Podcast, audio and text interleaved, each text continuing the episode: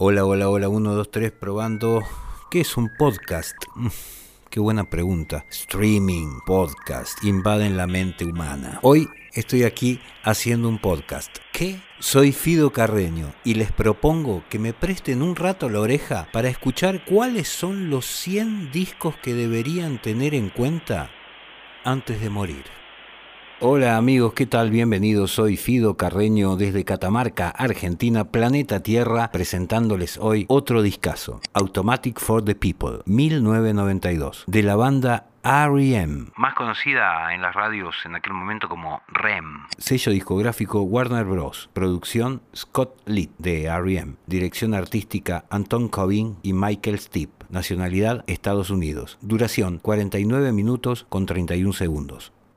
R.E.M. es una de esas bandas que llegó a desestructurar todo lo que estaba sonando en aquel momento, en las discos, en las radios, en cualquier lado. En 1992, R.E.M. agarró desprevenido a todo el mundo. La banda había exhibido un estilo de folk pop alegre, emotivo y de mucho éxito en su segundo álbum para una compañía importante, Out of Time. Pero los invitados raperos y las mandolinas pronto fueron sustituidas por algo más humano, sutil y duradero. La fotografía de la portada de Anton Corbin, monócroma y sombría, presagiaba que dentro había temas más deprimentes. Críticos y admiradores por igual se quedaron boquiabiertos a causa de la majestuosa acústica del single Drive, un éxito entre los cinco primeros, pero sin coros y con una orquesta cortesía del Led Zeppelin John Paul Jones.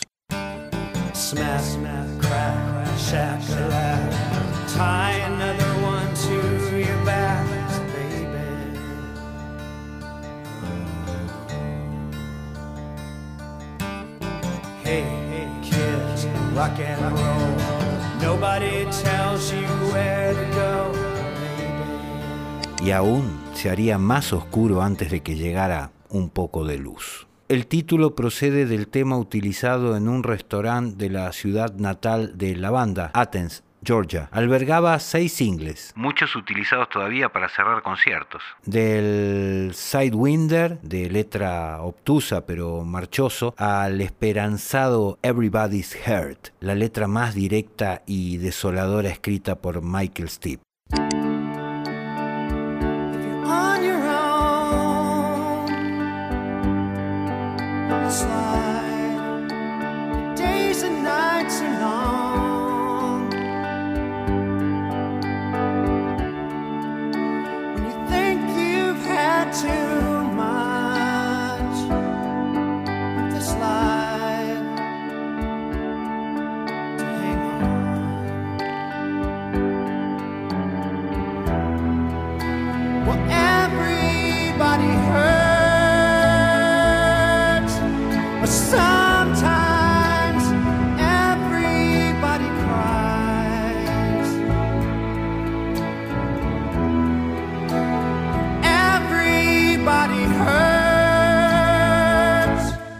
Man on the Moon, sobre el comediante Andy Kaufman, fue utilizada más tarde en la película del mismo título. Muchos temas están relacionados con la muerte. El narrador de Try Not to Breathe es un hombre que aguarda la muerte. Sin embargo, Sweetness Follows sugiere que incluso en los momentos más oscuros, la luz no anda lejos.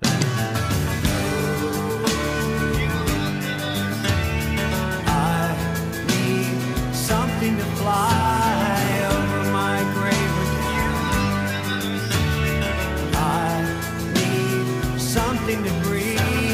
Baby, don't shiver now. Why do you shiver now?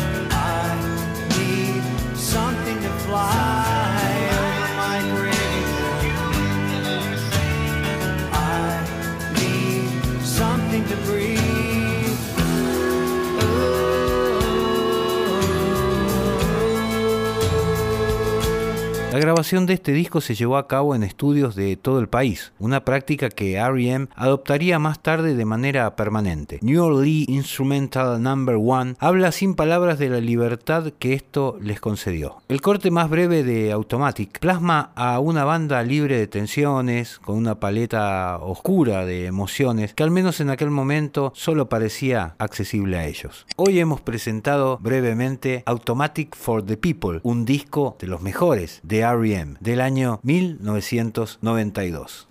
Peter Buck dijo mientras se abanicaba al estilo lo comía y veía pasar un planeador de color fucsia, para nosotros era un disco absolutamente internacional. Bien amigos, eso ha sido todo desde aquí, desde Catamarca, Argentina, Planeta Tierra. Soy Fido Carreño y como les digo siempre, les deseo una feliz vida.